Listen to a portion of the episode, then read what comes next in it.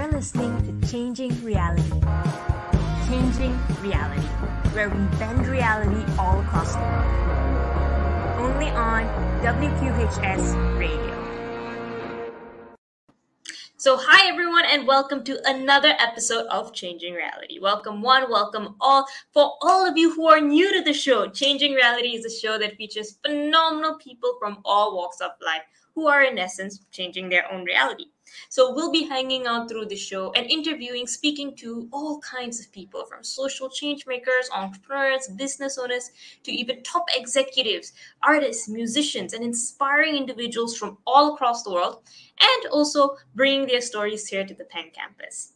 So by listening to these inspiring stories and journeying of how they started, how they shaped their careers, and the lessons they picked up along the way to change their reality. Hopefully, we'll all be able to pick up a few nuggets of wisdom that will be helpful in our own uh, strides towards the things that we want to achieve in life as well. And I'm someone who truly believes in the power of stories. I wanted to do this show simply because I feel like there are a lot of people out there who do phenomenal things and make waves in the lives of those around them. And I'm super passionate about learning these stories because I believe that by listening to the experiences of others, by figuring out what they did right, we can shorten our own learning curves. And that can really accelerate the work that we want to do in fact, to show you how passionate I am with stories, uh, I actually personally founded and run a youth movement called Ascendance that started back at home in Malaysia, which is where I'm from, that collaborates today with not just our Malaysian Ministry of Education, but over 28 countries in a sense. We work with 35,000 students to help provide an alternative education platform for any student who wants to change their reality. So essentially, we work from students from elementary all the way up to college through various sessions, programs, experiential learning activities, and projects that help them discover their passion passion, learn about themselves and the world around them, and start their own careers while they're still in school that creates meaningful impact, not just for themselves, but for those around them as well. And as I've said, we've been lucky to work with over 35,000 students, uh, 970 communities, and have incubated countless number of student-run projects and social enterprises run by students aged 8 to 25 years old themselves. And the basis of all of this has been stories, has been kind individuals who've been willing to take their time, share their experiences, share their thoughts, thoughts in a sense. And similarly, I hope this show is that platform for all of you listening in today, so that through this show, you can also get the right, uh, at least direction to find the experiences, to find the meaningful conversations that can shape your career. So if you want more info about the show, if there's any specific topics that you want to talk about, let us know in the chat below, in the comments, and we'll try to pick up as many as we can as well. So today we have a very special guest with us today. We have the Chief Analytics and AI Officer as well as a Managing Director at True Digital, one of Thailand's biggest technology companies. So True Digital Group is a multinational technology company headquartered in Bangkok, Thailand, which was born through the vision of True, True Corporation and created with the aim to become the ultimate digital transformation enabler for everyone in Southeast Asia. Our speaker today is a member of also the Forbes Technology Council, an invitation only community of world class CIOs, CTOs, and technology executives who have to, been reviewed by the committee and has a very, very, um, I would say, stringent acceptance process based on their track record of successfully impacting business growth so he's also the winner of the World War Cloudera's 2019 Industry Transformation Award. And prior to that, even had amazing roles all across the globe. He worked at McKinsey. He was the group vice president of data analytics at Axiata, and with so many more other experiences. It is my pleasure to welcome our speaker today, Pedro, to our virtual stage. So let's bring him on. Are you nice to nice to talk to you, Harsha? It's a pleasure. Thank you for that wonderful introduction. And uh, yeah, looking forward to to to chatting with you. Well, and thank to you. Share a little bit about um, what I have been doing so far, which I'm sure is uh, well. I mean, is is what I have done. Probably other people have been more impressive, but well, I mean, I think I have a few interesting stories uh, I would agree. I think you have many interesting stories to share, especially because you've done so many things in the telecommunications industry, in the in the different industries that you've been. That I'm so glad that you actually agreed to be on our show. So thank you for joining us, number one, on our show today. Uh, there's so many ways we can start this conversation, but I always like starting at the very beginning, in a sense, on your journey itself. So we've achieved so many things, as I said, Forbes Technology Council, award-winning executive, uh, top uh, executive in some of the largest companies in Southeast Asia here. But your journey actually starts um, literally halfway across the world. I think you're from Spain. Um, you mentioned also, yeah, and, and I think you studied engineering in the telecommunications industry when you first started out. Tell us where your journey really starts uh, was this always like the field that you wanted to get into? Were you always confident of where you were going or were you once a lost college student like many of us today? I think uh, i think my journey study started when i was studying at secondary school when i was a mm-hmm. student. And uh, when i was probably 15 16 years old there were there were two things that impacted my life and and i think they have been quite uh, quite significant going forward, right? One of the one of the things uh, around those years is I I went overseas. I went out of my country uh, for the first time. I remember in 1996 I went to the UK. In 1997 I went to Australia. Um, I did a studies change in uh, in Australia. So that was something very significant because it opened my mind to other countries, to other cultures, and that has been a constant in my life. I have lived in 10 countries. We can talk about it, but traveling, learning languages, getting to know people from other cultures has been very, very important in my whole life. So that was something that was really, uh, at that point in time, that was something that started to change or started to shape my life. And then the other thing is also around the same time when I was 16, 15, around that time, I became really passionate about math. I became really passionate about numbers. Uh, I participated in a number of math and physics competitions back in my country. I got really uh, excited about the subject uh, because I had amazing teachers back in, in secondary school and high school. And uh, well, that is something that I have further developed about how to use numbers in, in business, right? And this is this has taken me to my current role where I am chief analytics and AI officer, right? Which is basically applying numbers with a little bit of sense. Um, so these are these were the two things, and and I think my my career and also my personal life has been mm, determined by these two axes, no? Going to more countries, getting to know people from other places, and at the same time making things numeric, quantitative, um, making sense of the numbers in order to well, in order to follow or in order to achieve a goal, eh? in, in general, a business goal. No, I think that's very interesting. It's very left brain, right brain on one side. It's exactly left brain, right brain. Yes, I would say so. It's exactly so. The, on the one side, you have the people, right? People from different places, languages, creativity, and all that. Having fun with people, building relations. On the other hand, you have the logic, right? And I think it's really important to have both of them in order to, well, I mean, in, in, in, in at, at work, in business, in so many facets of life, it's very important to, to be well balanced in your left and right brain, right? But it, but it seems like something that comes very naturally to you in a sense. I doubt 16 year old you was planning how do I develop my right brain, my left brain in a sense. Well, I had no idea. It just happened by chance. I mean, it's not that I I was thinking about developing. No, I had I had absolutely no idea but, um, but it's very interesting in a sense. And I know many people who who have a lot of talent in maybe maths or analytics or certain specific thing that they do, but maybe they're not as well developed in the uh, what do you call it the other components of the people skills and vice versa as well so it's very interesting that you managed to balance both and i think that definitely as you said set the stage for the rest of your career traveling to 10 different countries being uh, a very prominent executive in the industry that that applies a lot of these fundamental concepts of math and in, in data and so forth when you first started in a sense from and this probably was it's a bit different or at least a, a, lot more scarier than your later career journey of traveling. But how did you feel going to different parts of the world spending time there? Was there any awkwardness? Was this a, was there a certain skill that you picked up in being able to adapt and and talk to people at a young age? It was just amazing. I enjoyed that. I mean i did that because i enjoyed that. Um, i went to australia. I spent three months in australia in 97 I think in 98, I went to the UK. I, I went to Venezuela in South America in 98. I mean, Venezuela was a, a very different country from what is now. Uh, I, I, started traveling. Uh, I went to Germany, I traveled throughout Europe. Uh, so I have lived in so many countries, right? Uh, so places where I have lived more than, let's say, three months are, well, obviously Spain, uh, Germany, France, uh, Hong Kong, uh, Hong Kong and China, Hong Kong, China, because mm-hmm. uh, I was in Shenzhen as well. USA, uh, Chile, uh, Malaysia. So you're Malaysian, and yeah. Right. So, but I always enjoy that, and obviously there are.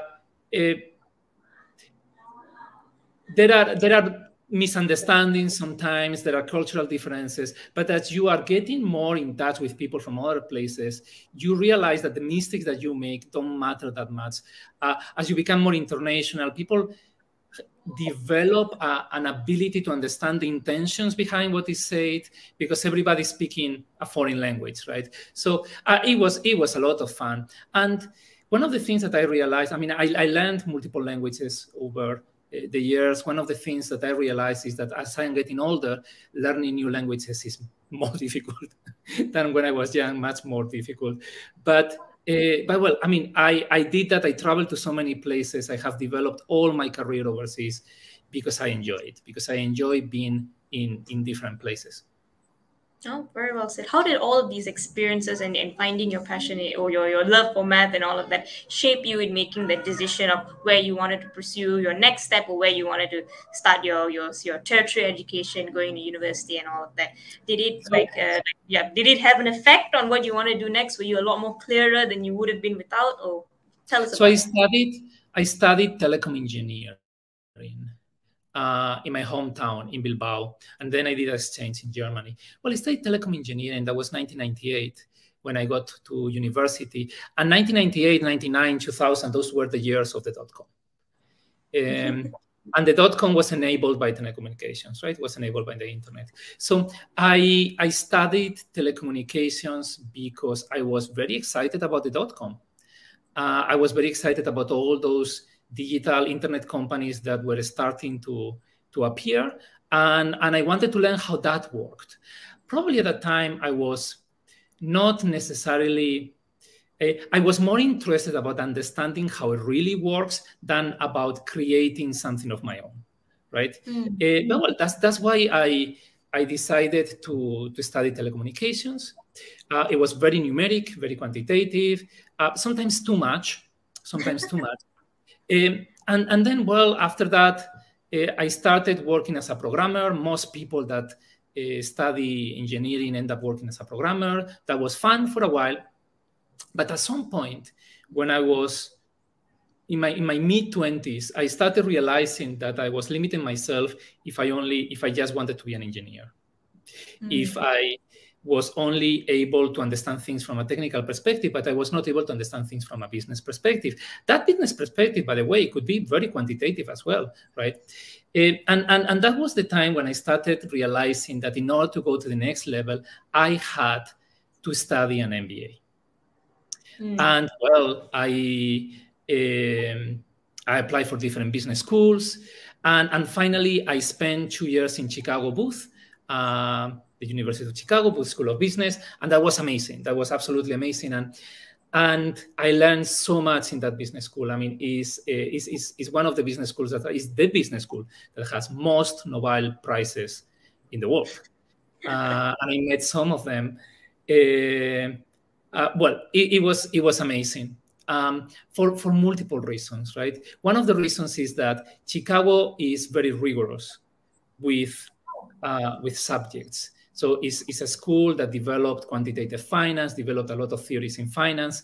Uh, when I was there, they were starting to develop the same theories in, uh, in marketing, which at, at that time we called it statistics. Now we call it data science, but it was it was basically that, right? It was it was understanding a little bit of statistics and being able to make marketing decisions uh, and sales decisions uh, based on data, which is what I do today. So I got in touch with that for the first time in, in Chicago when I was learning statistics. The other thing that was really interesting about Chicago is that despite all the quantitative area that Chicago Booth has, people were a lot of fun to work with. People were very humble, and people were very, I would say, um, it, it, was it was not competitive at all. Other business schools are probably very competitive. In the in the US, some business schools are are uh, renowned for being competitive. Chicago Booth was very oriented to people, and that was something that I also enjoyed, and I feel very very much attached to to the school, and it, it helped me taking one step forward in my career, which is understanding business, getting to know people from all around the world. Because I mean, in Booth, we were people from well every every single country or probably not every single country because there are so many countries, but from many, many, many countries. countries it, was, yeah. it was an amazing, it was an amazing experience, right? Um, so yes, uh, absolutely. And then after that, I joined uh, McKinsey, which is uh, is like a second MBA. Uh, it's like a more, even more serious MBA. Um, and it was, and, and, and that was, I, I feel also very thankful to, to the firm ex McKinsey people call McKinsey the firm. Um, yeah, I mean, I feel very, very thankful to the firm. It was um, a place where I learned so much. Well, I, I worked in the firm in McKinsey, worked in South America because obviously I, I speak Spanish, and in South America, well, I have an advantage because I speak the language and I'm very close culturally to them. So it was it was fun, um, and and in McKinsey, I learned a lot about making sense of business, which I had started to learn in the MBA, but in McKinsey, you take it to the next level about how to build relations with, with people, with your clients, with your colleagues, building solid relations based on trust, based on uh, McKinsey always tries to help, to help first. McKinsey always starts helping other other people in their clients and to build those relations. And, uh, and, and most importantly, how to communicate to senior people or how to communicate in business an idea, a problem, a solution, how to communicate. That was something that uh, was very, very important, right? And I did that, well, I mean, I did that in multiple countries because I have always, I mean, I think the country where I have stayed longest is uh, Malaysia, where I have been, well, yeah. apart from Spain, of course, uh, is Malaysia, where I was for uh, seven years, I believe. Uh, but apart from that, well, I have spent, well, I'm here in Thailand for, I think here for, uh, well, not, not even one year. Uh, so I always like, uh, uh, for example, in Malaysia, you are Malaysian. I always like, well, you know, getting to know people. Malaysia is a very diverse country where there is people from, well, there is Chinese people, Indian people, Malay people, and uh, all of them are different, right? And all of them have their own particularities. It's, it's a lot of fun to live in Malaysia because every day you learn something new. Uh, and that that is that is what I enjoy, right? Uh, I wouldn't enjoy personally living in my own country where I where everything is culturally normal for me. I like living in places where things are, you know, different. No, very very like I, I love that you said that in a sense and not just because i'm terribly biased towards malaysia but i also love that you you bring out kind of like the love for the diversity of learning for for continuously meeting new people and all of that tell us a bit about how um, kind of like as you started getting into the role at McKinsey and all of that, and you started bringing forward uh, the things that you were learning about in the MBA into the real workplace in a sense, and seeing that in reflected in clients and all of that. Data is something that often they say never lies. It, it seems to be very uh, one size fit all at all at many times. And then here on the other side there's there's the aspect of communicating the data to different audiences and all that. Did you have any um, experiences in a sense of communicating that data in different ways depending on your audience depending on the people that you're meeting whether that's culturally different people or whether that's people who just are at different positions in the company? Or, or how was your experience kind of like learning to communicate that data out to different groups of people in a sense to paraphrase? Well i mean uh, absolutely i mean when i started working in mckinsey in data oriented projects uh, that was in south america Mm-hmm. Uh, for me, that was in South America. That was the early 2010s, and I uh, just came out of university, out of Chicago, and I and I knew well a lot of different ways of putting numbers together, uh, but clients. Uh, didn't understand those ways. You were actually, by mm-hmm. using that terminology, you were actually getting them lost. Uh, yeah. Getting them lost. They didn't understand a single word of what you were saying, which, by the way, is quite important as a as a data professional or yeah particularly for young people, young people, uh, young boys and girls that just finish engineering and find it really, they are really smart, they can program anything, but they find it really difficult for them to communicate. It's really difficult and it's very difficult for for more maybe more senior people to understand what they say, right? So having this ability to uh, communicate at the same time with a data team and with um, with, with with a business team is very very important. And uh, in in, in, in McKinsey and also in, in, in other companies, we call these people data translators. And because they translate, because they are actually they have all these recommendations that are made based on data, et cetera, et cetera, and they are able to translate that thing into a language that makes sense for business people. a language that makes sense for the people that have to implement those recommendations. From right? the language of numbers to the language of words to the language of people, right? So they, we call them data translators, and this is very, very important. It's, it's very important. And most successful uh, young engineers that I have known are uh, are data translators, are people that can talk to both sides of the table, right? That is very important. So I, I had to learn that the, the hard way. Uh, clients at that time, I mean, analytics data was not a, a buzzword at that time. Uh, and sometimes, you, even if you made a very complicated analysis, uh, you had to present it with simple overages and simple. I mean, at the end of the day, at that time, a business person uh, typically understood that there were different segments with different overages of certain parameters, but much more than that.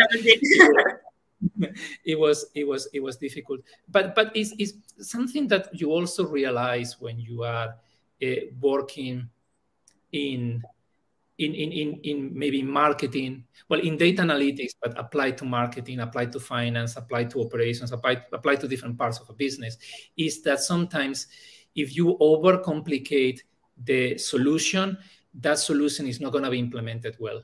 Oftentimes, it's about making something that is simple that can be implemented well. Um, if you are making a recommendation about marketing, uh, there will have to be marketing, there will have to be campaign managers that will have to take that to reality. If you are making a recommendation about sales, there is going to be salespeople that have to take it to reality. And the more complicated you make it, the more difficult it's going to be for them to implement it. So, oftentimes, particularly in emerging markets, uh, because most of my experience is in emerging markets, oftentimes simplicity pays off rather than sophistication. Uh, this is something that sometimes I try to explain because sophistication is sexy, right? And simplicity is not. Uh, but well, uh, those are, but but these kind of things are important, and being able, uh, as a data professional, being able to explain this uh, is is very important because otherwise you are not going to have the results that you require, right? Um, there is one funny statistic is uh, is a statistic by Gartner. Uh, so Gartner did an analysis and found out that 85% of all data-driven projects fail. Oh, wow, uh, that is very which surprising. Makes of, which makes a lot of sense. I mean, it resonates very much with me. It makes a lot of sense.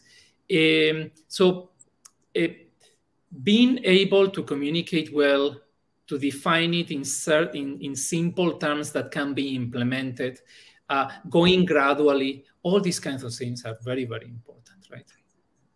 Yeah, yeah, Paying attention to the people as aspects of the people that have to implement it, right? If you are doing something for uh, salespeople, it cannot be as complicated as rocket science because salespeople are not going to be able to. Uh, I mean, they have they have their job to do, right? Um, so yeah, these are some of the some of the things that I learned um, over time about how to how to drive these these kind of projects, right?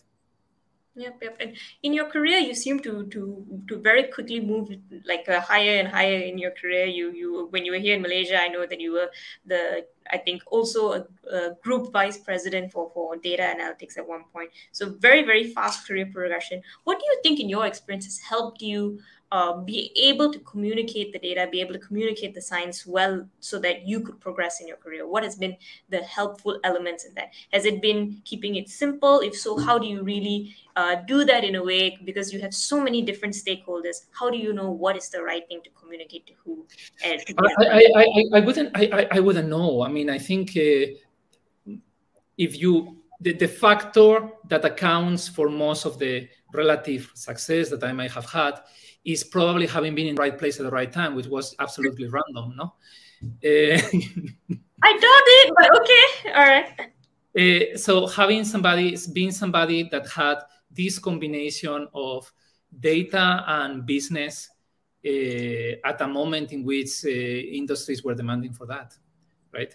Um, yeah, I mean, I think I, I, think that that is very that is very important. Sometimes, most many times, there are many things that that we cannot control, either positive or negative, and and this was one of the things that I think uh, helped me. Um, without me knowing that, right? Without me knowing that. Um, in Axiata, now that you mentioned, it was very interesting because Axiata is, well, Axiata, for those that don't know, that is a telecom conglomerate based in Malaysia. Um, is a, is a company that is based in many countries. Uh, Axiata is, is, in Indonesia, uh, Cambodia, Sri Lanka, Bangladesh, Nepal, and Malaysia, six countries, right? It, it was, it was amazing because there were people from at least six countries, if not more. Uh, I was in charge of restructuring all the data teams across the whole, all, all, all that ecosystem of companies. And it was, it was amazing. And and one of the things that I did, I mean, it was it was a lot of fun. I was traveling all the time, going to Nepal, starting the week in Nepal, finishing the week in Jakarta. I I, I really enjoyed that. Uh, uh, going with people, meeting people in Nepal that take you to to their homes. No, for example, Nepalese people are very welcoming. They take you to your home, to their home, and and they show you around. Uh, it, it was amazing. But what we did is basically we had a number of business intelligence teams that were doing just reporting in, in, in all the companies. And what I tried to do was to transform them into, in each company, into a more or less centralized analytics team that was not only crunching numbers, because analytics is not about crunching numbers, it's about making business decisions with those numbers, or at least recommendations, right? So that's what we tried to do. It was a business first. It was driven by business. It was not driven by technology. We didn't want to make complicated things just for the purpose of making complicated numbers. We wanted to focus on a few use cases which were about marketing campaigns, uh, recommendations of products, pricing, uh, etc. We wanted to focus on a few use cases and, and make it very, very business driven. And that is what took us to the Cloudera Award, uh, the Cloudera Award that we were given uh, in Axiata in 2019, I believe. It was just before COVID. Um, so that was an award that we got, and and uh, very interesting. We we got that uh, that year in 2019. There were a few companies that got that, uh, and the representation of emerging markets was was huge. I mean, there were three other, there were two other companies from Southeast Asia. Yeah, I think it's the Cloudera Data Impact uh, Awards, this right? Is the Data Impact Award. We got, uh, we won in the category of uh, industry change, I believe. Industry change on having industry transformation, I believe it was the name. Having having transformed an industry by organizing analytics in a different way, in a way that was uh, not in a natural way, not putting technology first, but putting business first. No, no, very, very interesting in a sense, especially because on the topic of kind of like industry transformation or, or kind of like transforming teams in a sense. One thing I often hear is when you when you go in and you transform an existing process or an existing team in a sense there's often a lot of friction to change or a lot of uh, human factors in a sense that maybe slow down the change and make that process a little harder in a sense and i'm sure that that is only um, extrapolated when you deal with people from different countries in a in a in a, in a, uh, in a similar uh, kind of team or larger setting in a sense for you were there any kind of like human challenges or, or challenges in getting people to be receptive to that change uh, of things and all that? How do you go about managing it in a sense? In every company, there are tensions among different departments. They are not necessarily bad. They are not necessarily bad. It could even be good. That's a good uh, point. For example, well, you know, I am now running a corporate venture that is doing data monetization here in Thailand. And, and, and in every company there are uh, there are these kind of frictions. Uh, typical frictions that happen very often is between product and sales. Eh? The people that have to develop a product the people that have to sell it. You are developing something that I cannot sell. You just don't know how to sell it. That's a typical one.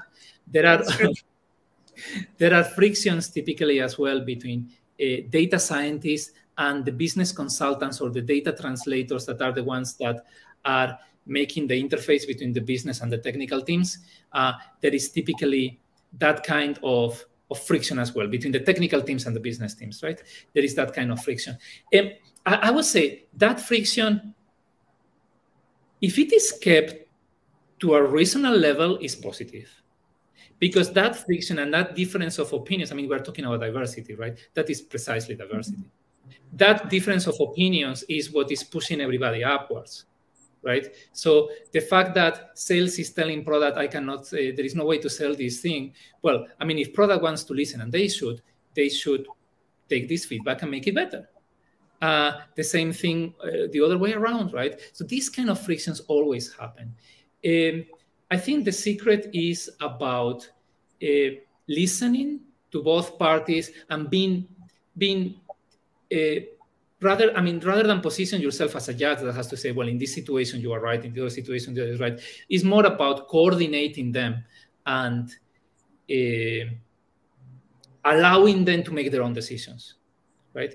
I, I one of the things that I have uh, realized uh, over time, and I, I, have managed different people from, from from many cultures, and I think this is really cross-cultural uh, or, or, relatively cross-cultural. One of the things that people enjoy most is being autonomous, is being able to make their own decisions, uh, is feeling trusted in a way that they can uh, run the steps in their own projects.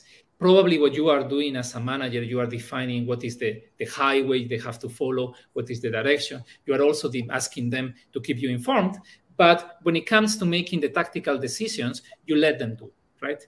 Uh, and I, I have realized that people typically like that. So people that have sometimes people that have worked with me and they left, they went to other places and and they ask, what what do you enjoyed about working with me? Typically they say this thing. I, I don't like uh, micromanaging. Uh, I only do it if there is no other way. Uh, I I don't I, I don't think anybody does. Uh, uh, and I don't like micromanaging because number one, people don't like it. People are more effective the other way around. And uh, and the other thing is because I also have more time if I don't do it because I can dedicate my time to other things. So that was something that is, I would say, relatively cross culture. Uh, so empowering them and and saying, hey, I understand that sometimes you're gonna have these frictions. I understand that. Uh, talk to each other. As long as it doesn't get out of control, I am fine. All right, very, very interesting. And I think it also goes back to kind of like that intersection that you're very good at at balancing the data part of it, which is the industry you're in, and also the people part of it. I think you also gave a TED talk, yeah, TEDx talk, if I'm not mistaken, on a similar. The same topic. day as you. Yeah. If I, I recall, yes. in uh, Kuala Lumpur International Medical University. Correct. Yeah. That's actually how we got in touch. Yes, I recall.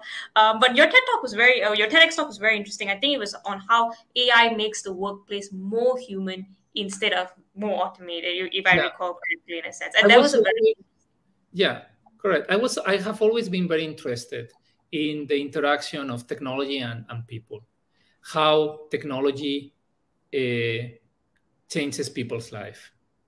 And one of the things that we typically hear is that uh, artificial intelligence is going to make the workplace more uh, less human because, well, I mean, you like it or not, uh, sooner or later we're going to have robots that are going to be, and, and, we already have them, right? There is robotic process automation in in many firms, in many back office uh, activities like finance, uh, accounting, etc. Uh, there are robots in manufacturing; it's very robotized, so we we already have that, right? And, and and the TED talk was basically well. I mean, the fact that robots are taking over some roles that are easier to automate.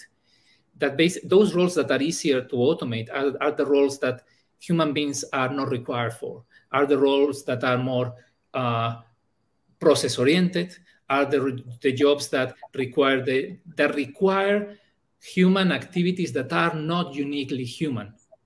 The jobs that require activities that are uniquely human cannot be automated because because those those things are uh, robots cannot do right. So, for example, things such as creativity, uh, team management, motivation, uh, these kind of things cannot be automated, right? So what we are seeing is that um, roles uh, that are being automated are pushing people up the, the staircase, up the ladder into, into jobs that cannot be automated, right? That has always happened. It happened in agriculture. A lot of people were working in the fields, and then there started to be automation in agriculture, and those people had to go to do other jobs. And this is the same thing that is happening, right? So we see uh, some jobs that are more uh, process oriented, manual jobs that people uh, are are, are, are going to start not to do anymore and they are going to be focused on all these other jobs that are uniquely human. So that's why my, my TED talk was about highlighting the fact that artificial intelligence is making us more human not less yeah. And building on that, in a sense, um, listening to that was very was very interesting, and I love that point that you made. And one of the questions that I did have is, as these people start getting, as you said, pushed up the staircase, as they're starting to to take on more human roles, in a sense, using their creativity, using their innovation, that is also sometimes a sub a kind of like a set of skills that needs to be fostered um, to, to make sure that they are competitive in these times where the, the normal jobs and the kind of the regular process oriented jobs as you said um, can be done by softwares and can be done by automation in a sense and AI. So how do you as a leader kind of like encourage those those more human skills of creativity, of innovation, of being able of, of collaboration between people in your team in a sense? So uh, I mean, we did in, in the companies where I have been, particularly the last two, we did a lot of work in terms of talent development. Uh, because coming back to the idea of artificial intelligence becoming more human, mm-hmm. uh, the artificial intelligence is automating activities at a very fast rate. In the old days, you went to university, you studied something, you could do that thing for your whole life. Now, you probably have to change your job every 10 years. Right? Yeah, because that's true. You start, depending when you start, uh, you are going to start on something. There is a high chance that that thing is might be automated, might change, might be disrupted. You have to move into something else. So you have to always be learning, right? Uh, and uh, well, in, in, in Axiata, we created a very large training program that was focused on online learning. We trained around 600 people in, in analytics only uh, across all the these six uh, countries that I mentioned. Um, and I think it's always good to have a, a, a training budget where anybody can request a, a, a training, and then uh, and then we well we just um, we, we, just give them those trainings as long as they they are in the in the right areas, right? So I think that is uh, that is quite important. Um, I, people, particularly, I, I, typically work with young people, right? Because in analytics, it's typically young people. Um, young people are very uh, well; they are used to learning, right? And uh, and they they enjoy it. And this is the kind of people that I that I like hiring, right? One of the questions that I always ask in my in my interviews is what have you studied this year? What, what have you actively taught yourself this year? Um, because I want people that, that are teaching themselves something, not learning something on the job just because I was there and I happened to have a project about this, I ended up learning. No, did you study something? Did you take a course? Did you do it actively? Mm. No, no, no. That's a very good point in a sense. And as you see, kind of like like as you said, in the last few years especially a lot of hype or a lot of like a like a innovation in the ai and kind of like the data industry has been happening um, i would say even five years ago probably people are not as focused in this industry as they are now. A lot of people are now going in studying it. A lot of people are now looking at it from a corporate point of view, from a college student point of view of things that are going to continue to grow in the future. Where do you see this industry headed in a sense? And, and how can people right now going to university making decisions to get into this industry what do you think are the most important skills that they actually need to know outside of just the the actual practical the, like like theoretical parts of it? What makes someone stand out in this industry? I mean, so many questions. Uh, let me start uh, one by one. Uh, um, so, as I said before, I'm running a, a venture that is called True Analytics, uh, um, which what we do is uh, monetization of data. Uh, basically, three products: we do advertising, credit scoring, and we do uh, customer research. But I'm, I'm going to tell you for the young people that we are hiring, what what we are looking for in terms of hard skills, right? Hard skills that we are looking for is not necessarily that they know a lot of.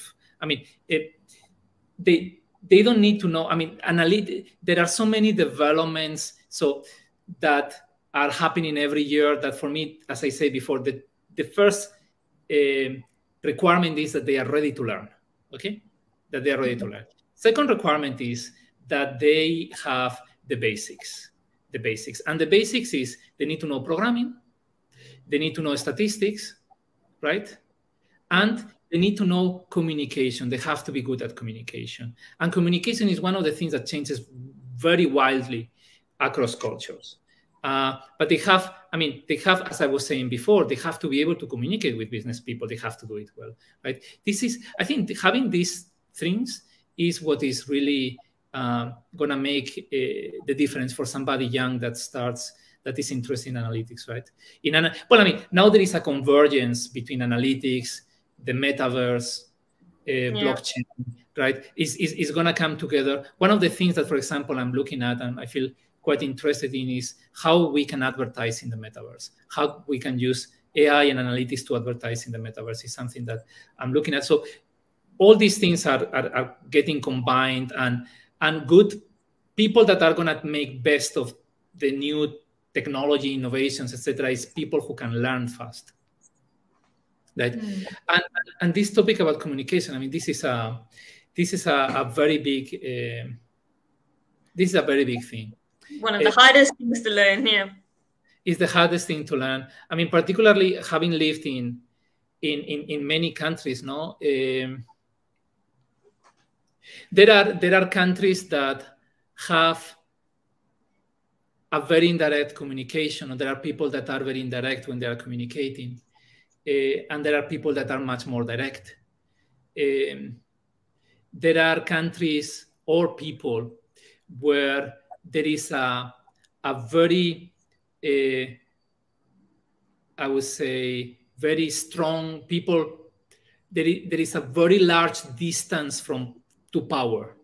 It means when somebody is in power, he knows that, and when somebody is not in power, he knows that, and he positions himself very far away from the other person, showing respect.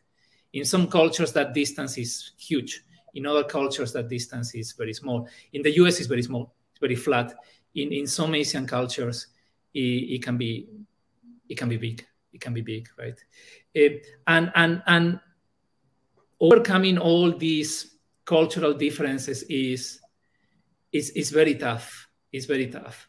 Uh, sometimes as a manager, or for example, now I'm leading a, a business unit, or before I was leading a, a, a department, sometimes as a manager, the most difficult thing to know is what your team is thinking. Hmm. And how and how do you, do you get that? It's not necessarily in every country. There are countries where uh, we're talking about the US. US is very direct communicating. It's a very individualistic society. Uh, but in other environments, is is very difficult to to really know what is what is happening out there. And how do you, as, as, as I said, someone who's seen a lot of these different cultures in a sense, is there any common thread that that that or golden rules that you would say that help you kind of adapt to these different cultures and all of the unspoken rules or if not how do you get the cultures which maybe do not speak up as well as much or, or do not really engage as much uh, directly with, with their bosses and all that to to start really taking the lead and, and hearing their ideas out so two questions yeah, yeah. i think i think the reality is that you have to adapt mm. Uh, not not they are, they are not going to adapt to you. So people in your team are not going to adapt to you. You are going to adapt. Uh, so what I would say, I mean, I have been in situations early in my career. This was in China, in which there was a, a team of people. Uh, they didn't necessarily speak very good English. Um, and I really didn't know what they were thinking about different topics, right? Topics that were not necessarily very conflictual, topics that were very, very plain vanilla, right? I mean, in this project, do we do this or that, right? Things very plain vanilla. And and and, and one time I remember I really didn't know what they wanted to do. Uh, and and I, I was talking to a colleague of mine that had been in China for a long time, and he told me, "Well, I give you a trick that I use."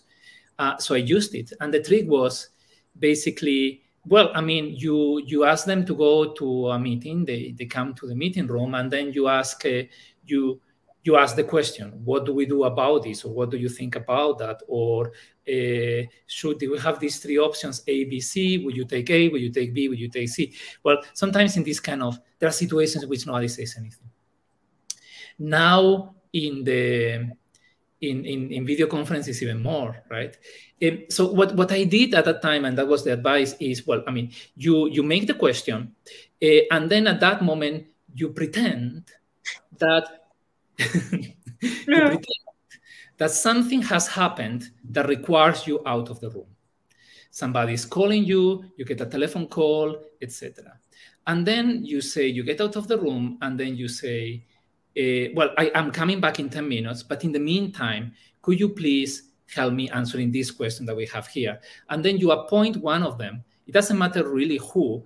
Typically, uh, in a in typically it could be it could be the oldest, it could be the most senior.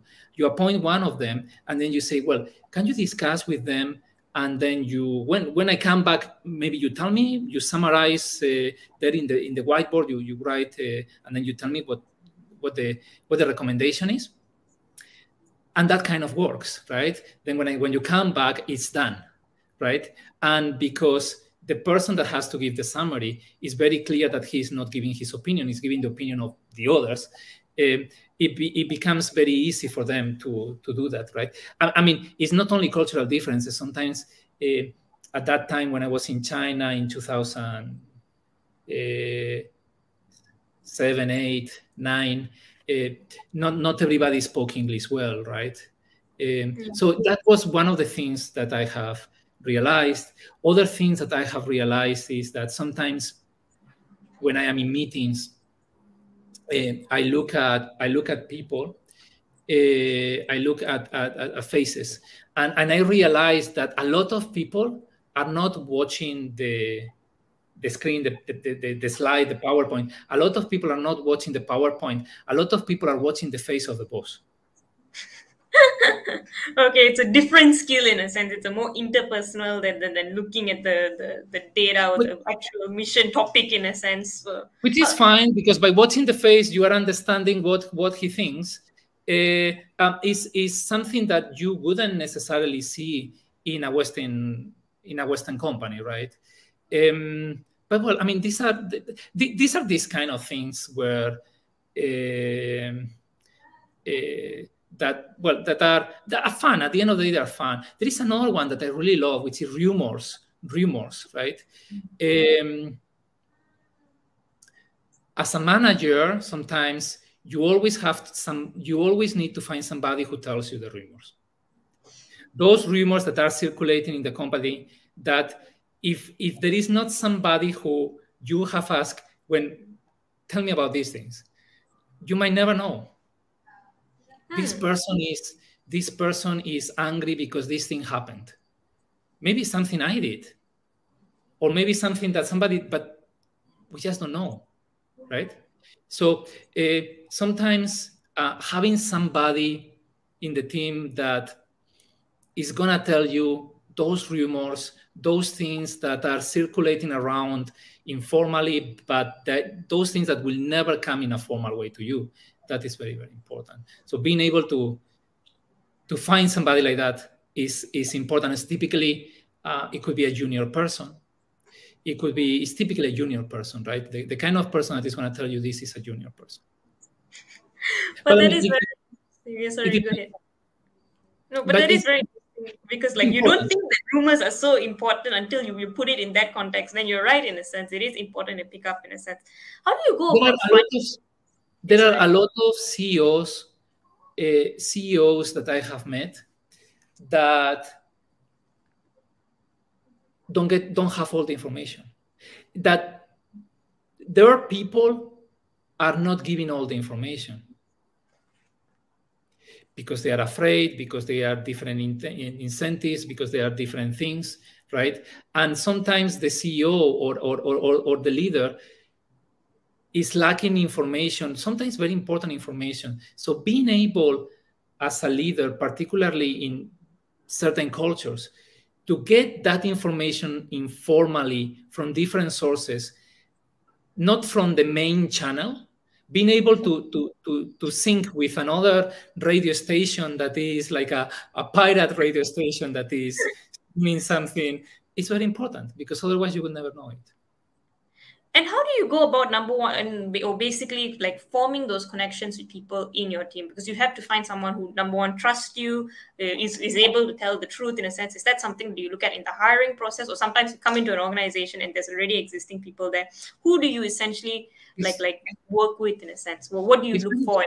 Right. I mean, there is obviously. I mean, we are all human beings, right? There are always uh, people that work together better than other people, right? Uh, it, it, just happens. It just happens.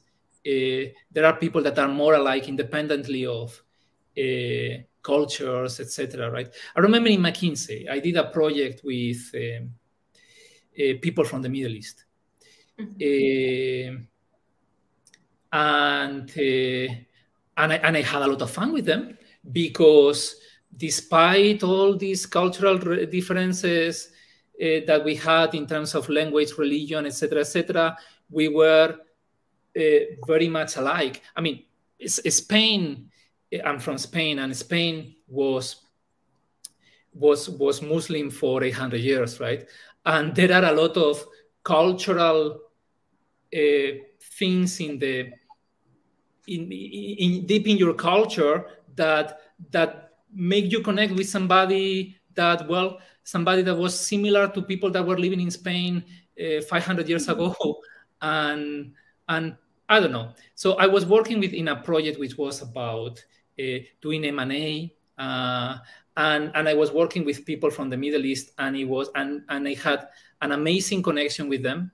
Um, and uh, and it was it was a fun project. It was absolutely fun because of the people that we work with. Okay, very, very well said. And I think as we wind down this conversation, I'm very curious that in all of these experiences, what do you think is one or two, or, or I would say truths that people need to know when they go into a different culture or, or something that would help them adapt that many people often don't think about or that you've seen people sort of not get in their experience of kind of trying to adapt to another culture? Don't have any assumption. Hmm don't have an assumption about things this thing this is this is right this is wrong i mean maybe it's right for you maybe it's wrong for somebody else um, just don't don't have any any assumption at all. Just go with the flow. Just go with the flow. Play by the ear. And what you see you do. And uh, just just that. It's a little bit like when you learn a language no? What you hear you repeat. Um, so i mean and that is that is what I would say. I mean, even if an, a, a, behavior mm-hmm. or an idea in one place is good, that doesn't mean that in another place it's going to be bad or is, is not going to be bad, right? And the other way around, right? We are used to a lot of things in Western societies that other countries uh, find it surprising. Uh, and in the same way, in, uh, in Asia, uh, I've been in Asia most of my life, right? In Asia, we do things that in other countries they don't do, right? Um, but I mean, I'm I'm saying all these things as if I am an expert in this. I'm not. I'm making mistakes all the time, and I'm making big mistakes all the time, right? Uh, probably as you are getting older, uh, that becomes becomes you you you start developing bad habits as well, right? But I think my my my recommendation will be go with the flow. Don't don't have any assumption. Just uh, just go with the flow. If you do something that somebody at some point doesn't like, just apologize and, and go on. Okay. Very very good advice. And i like the thing that you say it's like learning a language. When you hear you repeat you you kind of like like nobody like at least i feel like you you really have to immerse yourself in the environment and and, and see first and then uh, and then go with that. So very very good analogy. And thank you so much for all of your stories and all that.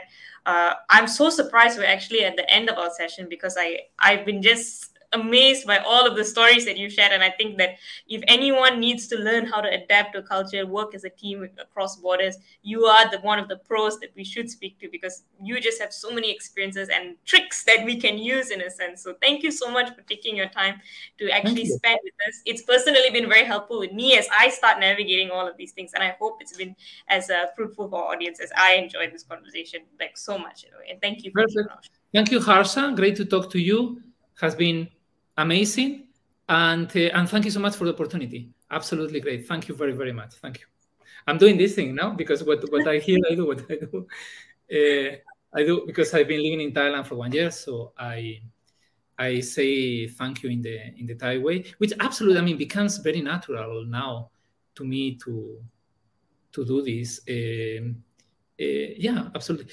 Um, it, it's I, I think this ability to adapt, even if you you you do little steps like for example you go to a new country and you just learn a few words just out of politeness. Uh, all these things are very very important. All right very cool. So to end this session can you teach us how to say thank you in another language so we can thank our audience in a different language for today's session? Language well, I'm, gonna, I'm gonna choose spanish. I'm gonna choose spanish which is my mother tongue. So uh, thank you in spanish is gracias Gracias. Gracias. All right. Gracias. Gracias. Okay. Gracias. Gracias. Gracias.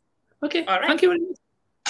Gracias to our audience and our amazing speaker. If you had fun as much as I did, make sure you like and comment in the chat. And thank you once again. And this is Harsha signing off. See you guys again thank next you. week. Bye bye. You're listening to Changing Reality. Changing Reality, where we bend reality all across the world only on WQHS Radio.